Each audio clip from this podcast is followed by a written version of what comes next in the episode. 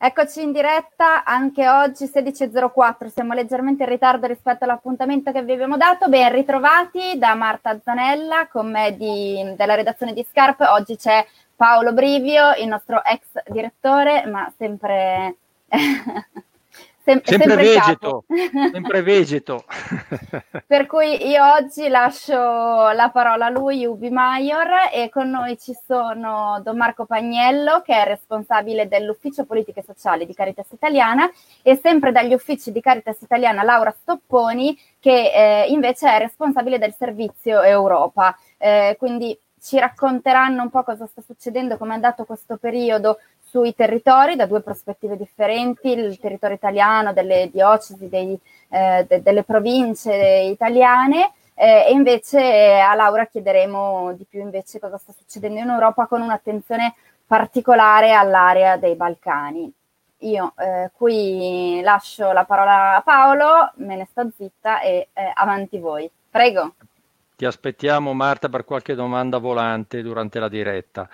Buongiorno a tutti, ciao a tutti coloro che ci stanno seguendo, eh, sono particolarmente lieto di questa occasione, eh, non tanto in quanto ex direttore di Scarpa, ovviamente anche per quel motivo, eh, ex direttore ma sempre parte della redazione, quanto piuttosto perché mi dà l'occasione anche di vedere sia pure in video due rappresentanti di Caritas Italiana, che è un organismo per il quale anche lavoro ormai da vent'anni. Ci pensavo ieri, due decenni, vent'anni sono un pezzo di vita notevole, con Laura soprattutto sin dagli inizi del mio lavoro a Roma ci siamo sempre confrontati, abbiamo sempre collaborato, insomma è bello rivedere anche loro due dopo 3-4 mesi di lontananza e di distanza. 3-4 mesi di lontananza e di distanza che hanno significato per le Caritas in tutto il mondo, oserei dire, in tutta Europa e poi ovviamente nei nostri territori, un intenso lavoro anzitutto di revisione di se stessi, ma ne parleremo dopo perché i servizi e, e, le attività di Caritas, il modo di stare vicino mm. alle comunità e alle persone naturalmente è stato interpellato, modificato, per certi aspetti anche stravolto mh, dall'emergenza che abbiamo vissuto. Vorrei partire però eh, con Don Marco, eh, che ha eh, la visione di quanto accade nei territori del nostro paese, non solo in quanto responsabile del eh, servizio politiche sociali, ma anche in quanto direttore diocesano. Lui viene da Pescara, il direttore mi diceva ancora per qualche ora di Caritas Pescara. Ecco, vorrei partire da lui chiedendogli un ricordo anche se vogliamo personale o, un, o due immagini, una positiva e una negativa, una magari drammatica, l'altra sorprendentemente bella che si porta con sé da questa eh, stagione così travagliata e ovviamente in relazione a quanto accaduto con l'emergenza Covid. Buon pomeriggio. Eh, da direttore diocesano credo che eh, il momento più critico per me sia stato l'inizio di questa pandemia, quando in riunione di equipe tutti mi guardavano per, perché io dicessi una parola sull'aprire il chiudere le strutture, sul come garantire la presenza degli operatori, su come assicurare loro eh, la, appunto, la, la, salute, mi verrebbe da dire. Ed erano, sono stati momenti difficili perché ogni scelta è difficile, in quel momento io dovevo scegliere se aprire o no la mensa, se aprire o no un dormitorio, se chiudere o no il servizio docce.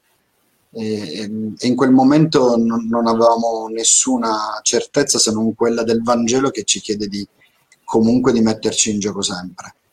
E quindi quello è stato un momento critico, sicuramente il più grande, ma poi tan- tante scelte da compiere in quelle ore, in quei giorni, in quel tempo sono stati momenti critici. Il momento bello è stato poi invece vedere come operatori e volontari della Caritas diocesana, ma penso qui anche a tutti i volontari e gli operatori di tutte le Caritas in Italia, invece hanno scoperto la bellezza di starci, di, di esserci in, quei, in, quelle situazioni, di, di sentirsi parte di, eh, di, di, una, di, una, storia e viverla da protagonisti. E, il racconto dei ragazzi del servizio civile, il racconto eh, di alcuni volontari, eh, la, la, voglia di, di, mettersi in gioco e di stare a fianco vicino a chi eh, una casa non aveva, per esempio, in quel momento non ce l'ha ancora. Quindi queste sono le due le, le immagini che mi porto dentro. Da una parte la difficoltà di fare alcune scelte, dall'altra poi vedere come il buon Dio ci ha custodito e ci ha permesso di fare tanto. Torneremo anche dopo magari sul tema proprio anche dell'attivazione di tante persone, anche sorprendente in questi, in questi mesi, in questa stagione così travagliata.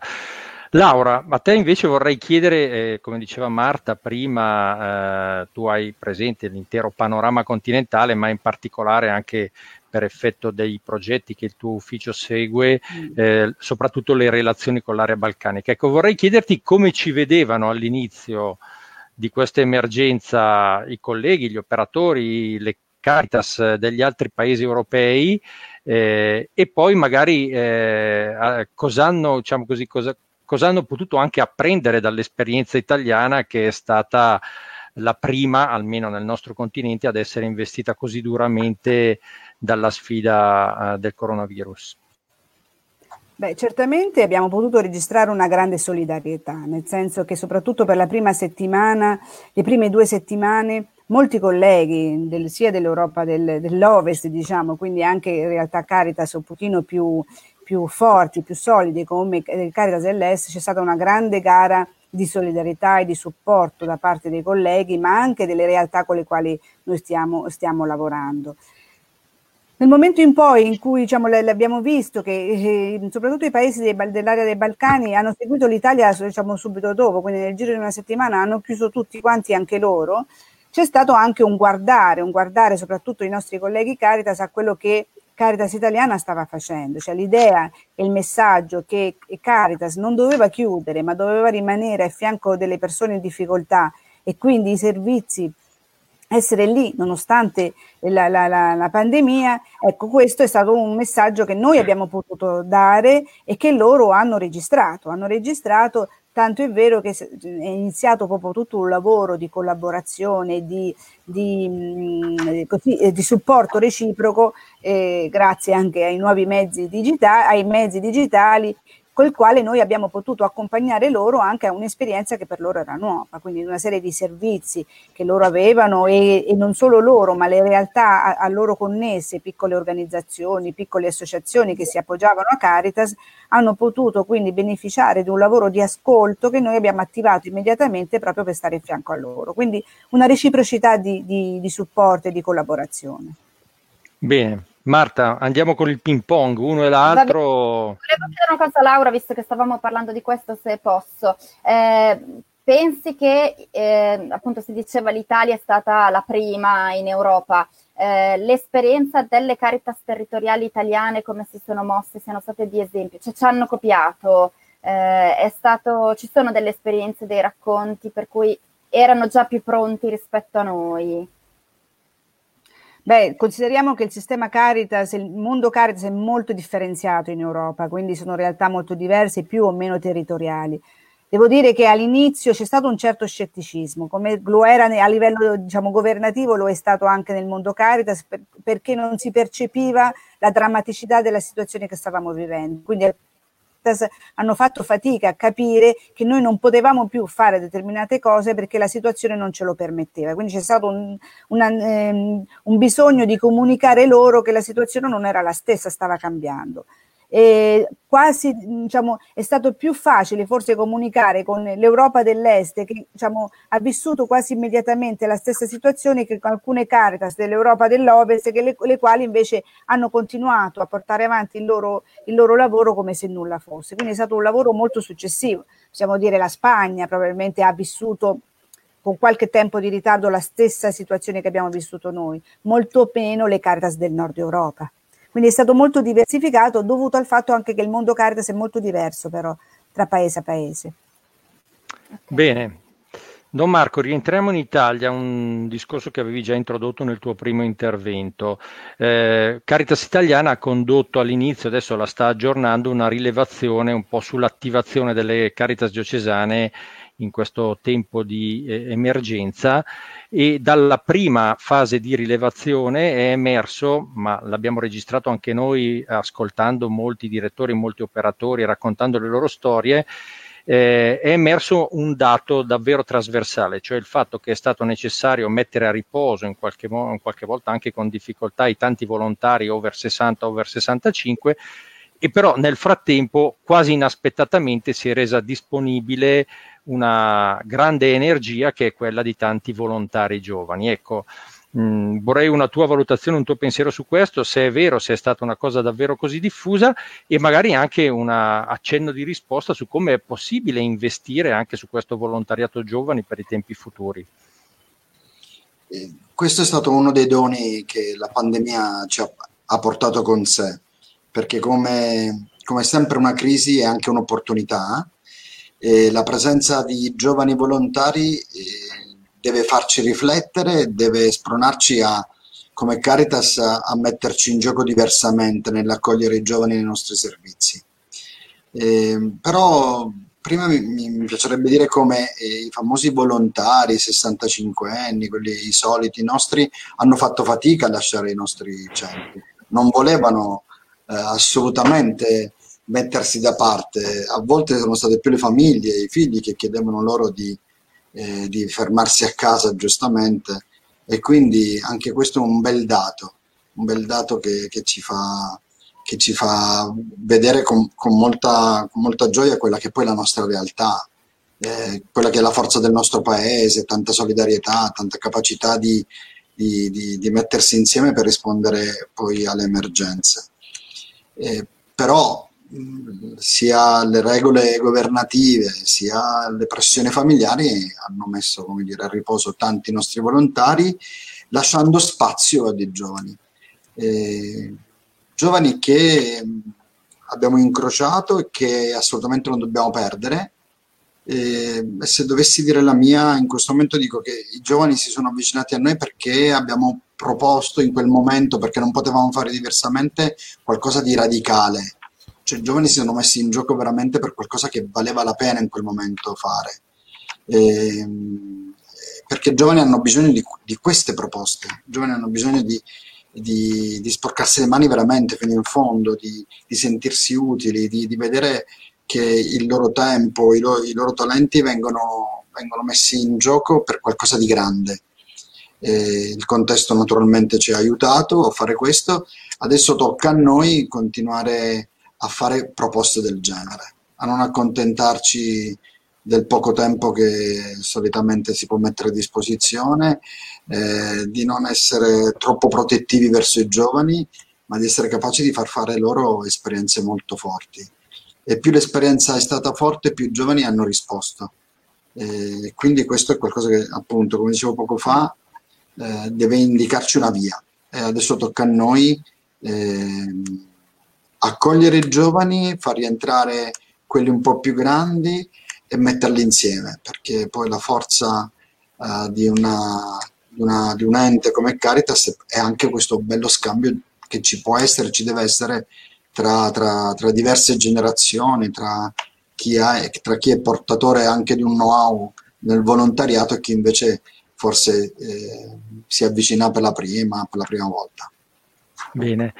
Laura, mh, mm, uno sguardo ai paesi oltre Adriatico, quelli che appunto tu conosci bene grazie ai progetti e grazie anche ai mm. tanti operatori che eh, sono in rapporto con te, anche tanti espatriati italiani.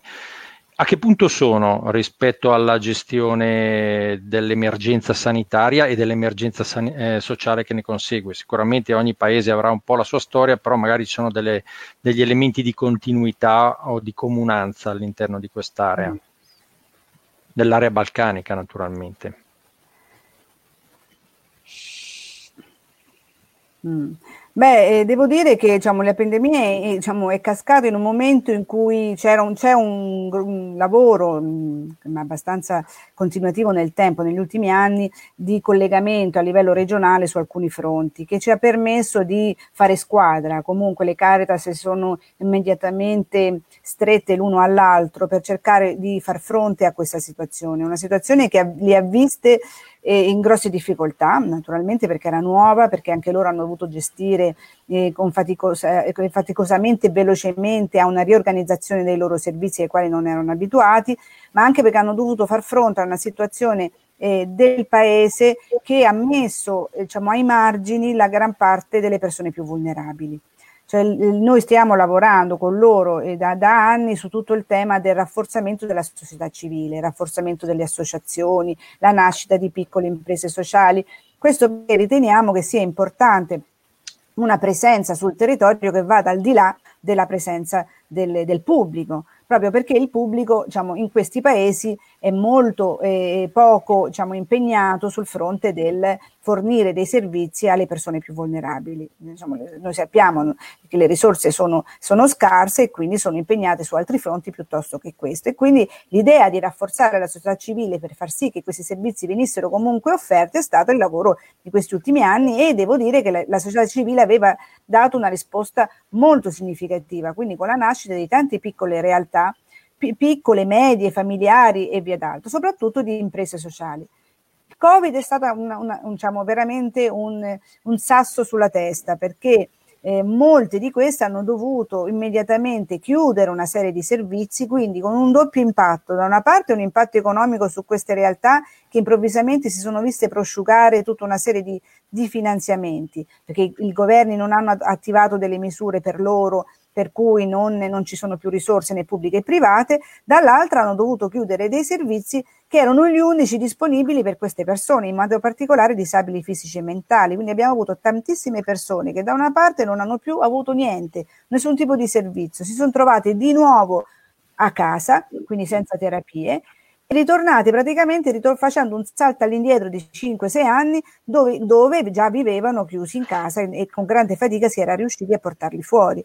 Quindi è stato un impatto molto forte e la cosa che più ci preoccupa è il fatto è che registriamo attraverso una ricerca che abbiamo fatto intervistando più di 360 eh, piccole realtà in otto paesi diversi che la, molte di queste realtà, quasi il 50% di queste imprese probabilmente hanno tre mesi di vita. Cioè se noi non interveniamo in qualche maniera gli diamo un sostegno, queste tra due o tre mesi saranno chiuse. Quindi non è soltanto il fatto che queste chiuderanno per sé, ma il fatto è l'impatto poi a cascata che avranno su tutte queste persone che sono già ai margini, lo erano già prima. Questa pandemia li ha posti ancora di più ai margini e quindi che cosa succederà dopo? Che cosa possiamo fare adesso per dargli una mano? È, è il grande interrogativo che ci pone ed è il interrogativo che si stanno ponendo le Caritas di questi paesi perché qualche cosa bisogna fare, cioè la situazione si certo. presenta molto difficile e dovremmo attivarci immediatamente per non trovarci poi a settembre-ottobre a dover far fronte a una situazione che è abbastanza, è molto drammatica.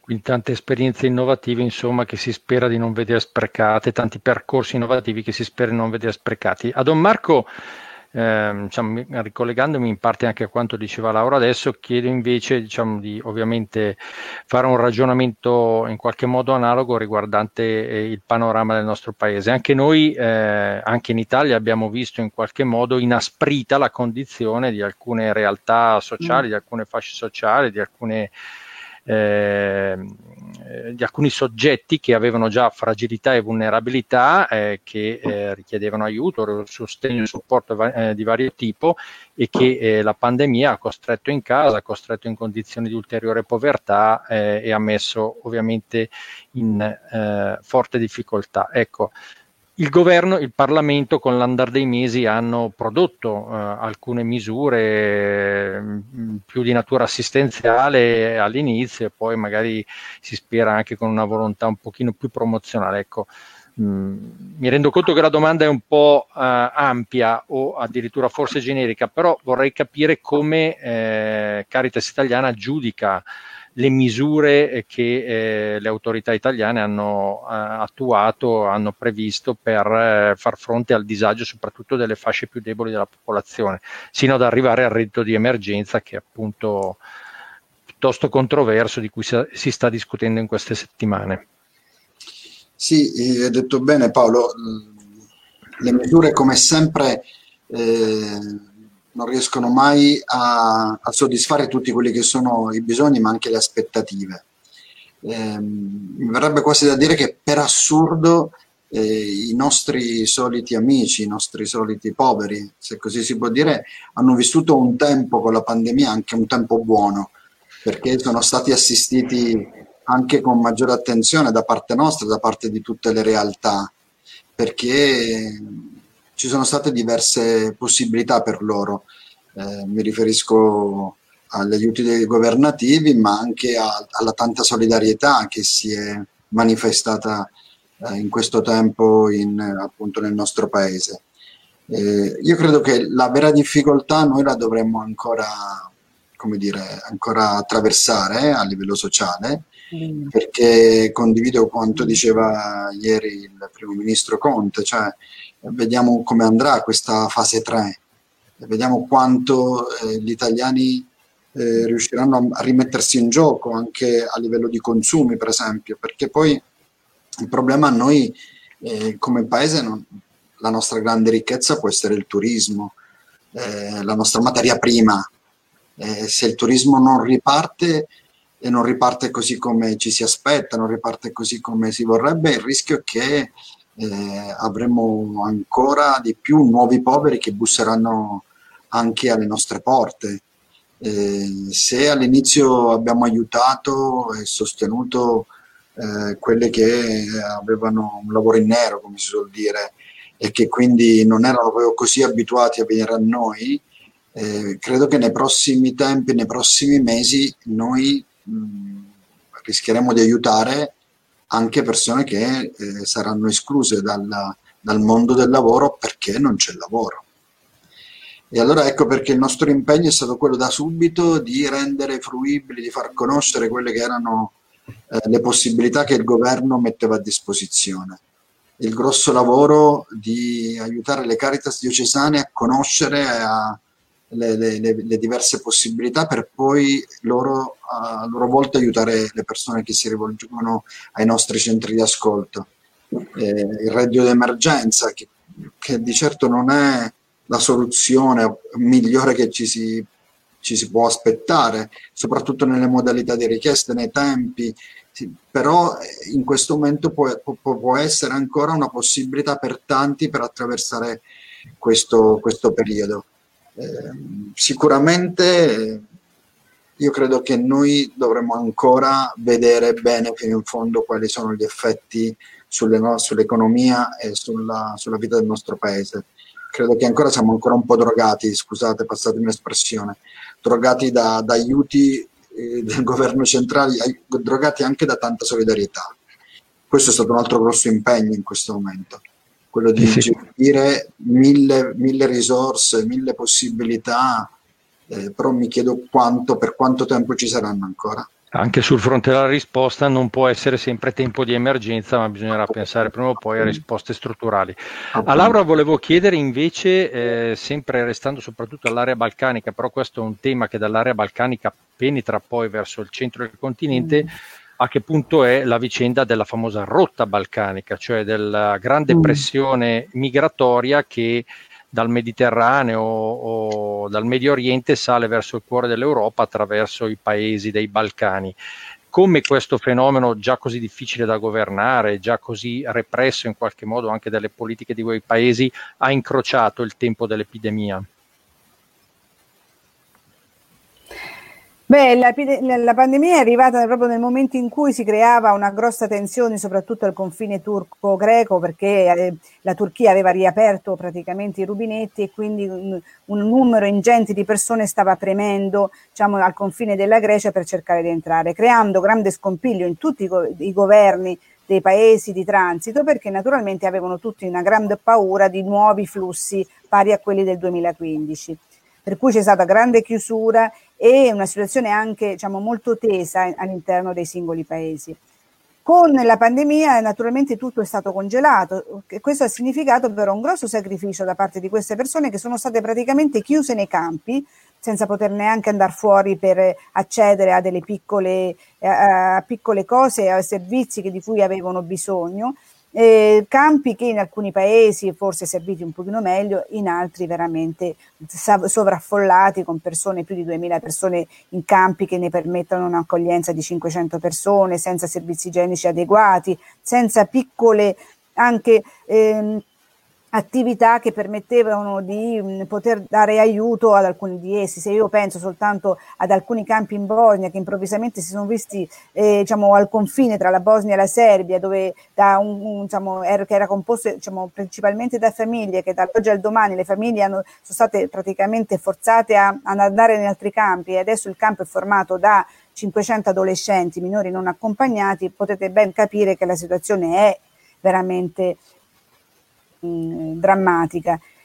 E, e, così è, così ora continua ad essere, diciamo, le, sappiamo che i numeri stanno riprendendo a salire, quindi in realtà la pressione nel movimento sta riprendendo perché comunque i, tra i confini, i confini si stanno riaprendo e questo con l'estate poi di mezzo significa nuove persone che stanno diciamo, entrando in questi territori con dei governi che stanno in questo momento vivendo anche una situazione politica molto tesa. Sappiamo la tensione che in questo momento c'è per le elezioni in Serbia, sappiamo la, la situazione è, è molto tesa dal punto di vista politica in Bosnia e questo ha un, un impatto direttamente diciamo, su queste diciamo, persone perché noi sappiamo che poi i migranti normalmente diventano anche oggetto di scontro politico. No? E, quindi vivono una doppia, una doppia, situazione di marginalità. Da una parte eh, sono confinati in questi campi degne loro, del fatto che sono delle persone e dall'altra però diciamo, le, le, le, una situazione politica che fa sì che tendono a essere ancora messe di più ai margini con grande, la grande paura di quello che succederà domani, perché poi nel frattempo i governi non hanno le risorse per aiutare queste persone perché devono far fronte all'emergenza sanitaria che comunque anche in questi paesi è stata molto elevata. Quindi ehm, c'è grande preoccupazione e anche grande attenzione da parte nostra perché sono eh, abbiamo numeri anche abbastanza elevati, dai 8.000 in Serbia, 5.000 in Bosnia, e in Albania i numeri sempre crescenti, sono 60.000 in Grecia, comunque sono tante persone che in questo momento sono un po' in balia dell'onda.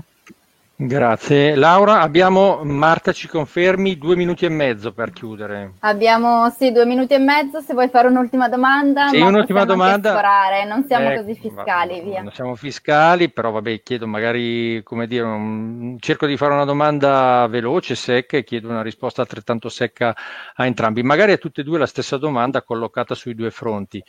Eh, non siamo ancora alla fine dell'emergenza ma dove questa, rispetto a cosa questa emergenza ci chiede o ci insegna a cambiare? Quando dico ci mi riferisco per esempio anche alla, alla, realtà Caritas, all'impegno Caritas. Qual è il cambiamento principale che questa vicenda ci richiede riguardo soprattutto all'azione di Caritas in Italia, a Don Marco?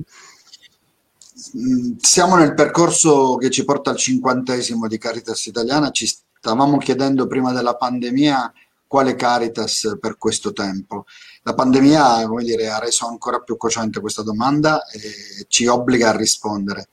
Eh, le Caritas hanno dimostrato una, una grande capacità di presenza sul territorio, non si sono tirate indietro, hanno fatto dell'ascolto il loro primo servizio, si sono messi a fianco delle persone e, e, e quindi sicuramente questa è una conferma del nostro modo di, di stare eh, sul territorio e di stare anche nella Chiesa, di essere Chiesa. Eh, il cambiamento che ci è chiesto credo che vada nella, dire, nella, nella, nella capacità che do, dovremmo sempre avere di essere creativi nella carità. Il Papa ha usato questa espressione, creativi nella carità. Eh, non, dobbiamo continuamente essere pronti con creatività a dare risposte, ma soprattutto creativi nel, nello stare a fianco delle persone. Perché la pandemia penso che abbia fatto venire fuori anche questo bisogno di, di vicinanza, di prossimità. Eh, tante le persone che sem- si sono rivolte ai centri di ascolto semplicemente per dialogare. Grazie Don Marco. La stessa domanda a Laura. In cosa l'Europa deve cambiare e, Carita- e come le Caritas in Europa devono cambiare alla luce di questa esperienza? Beh, sicuramente occorre maggiore connessione tra di noi, cioè quello che noi, la domanda è il fatto di doverci sentire più europei e quindi collaborare tra noi, sì, cioè questo segnale di prossimità, questo bisogno di prossimità che noi manifestiamo in Italia lo dobbiamo mantenere cioè, dobbiamo unirci l'un l'altro e rafforzarci perché una, una Caritas più forte, in termini, come diceva Do- Abbiamo la connessione che salta. Ha, eh, alle persone diciamo, in difficoltà, ma anche alle nostre diciamo, chiese sorelle, significa essere più forti. Quindi te, la parola solidarietà deve assumere diciamo, il predominio su tutte le altre parole. Bene, Marta, cosa torna, ci dici? Torna, torna, a me la palla. Io sicuramente intanto vi ringrazio per questo confronto, è passata mezz'ora in frettissima e ci sarebbero state probabilmente tante altre cose di cui parlare, tanti altri eh, temi, insomma. Eh, ne approfitto per ringraziare anche chi ci ha seguito in questa diretta, in questa discussione, in questo confronto. Eh, vi do l'appuntamento per la prossima settimana a questo punto perché la prossima diretta di Casa Scarpa sarà lunedì. Eh, vi comunicheremo poi l'ora nei prossimi giorni e avremo come ospite Marco Emarisio che è un giornalista del Corriere della Sera e con lui parleremo di diversi temi e parleremo anche di street art, cambiamo un pochino questa volta, alterniamo un po' i temi. Eh, cos'altro dirvi? Sì, vi ricordo che la cosa importante è che i nostri venditori sono tornati, sono tornati in strada. Eh, scusate, c'è qualche problema tecnico, sto facendo confusione. I nostri venditori di scarpe sono tornati in strada, eh, ve l'abbiamo comunicato la scorsa settimana, quindi dal, dal weekend che è appena passato. Eh, li trovate in, in quasi tutte le città eh, piano piano stanno riprendendo loro, la loro presenza fuori dalle nostre chiese, sulle strade, eh, seguono, ve lo diciamo, dei protocolli, un protocollo che abbiamo stabilito, quindi eh, è tutto in sicurezza, non abbiate paura ad avvicinarli, eh, probabilmente un po' di paura ce l'hanno anche loro, ma insomma cerchiamo di ritornare a essere distanti fisicamente ma vicini con la, solidar- eh, con la solidarietà, insomma, quindi eh, questo è il nostro appello. Per chi non avesse venditori nelle città italiane, ricordiamo il nostro sito, la nostra edicola digitale che è eh, www.social-shop.it e vi abbiamo ricordato anche durante questa diretta invece il sito di Caritas Italiana che è www.caritas.it. Trovate una sezione, si chiama Italia Caritas, come era il giornale eh, della Caritas Italiana, in cui eh, in questi mesi stiamo raccontando eh, quello che succede, quello che stanno facendo le Caritas sul territorio, eh, territorio italiano, territorio europeo, ma anche eh, un po' in tutto il mondo.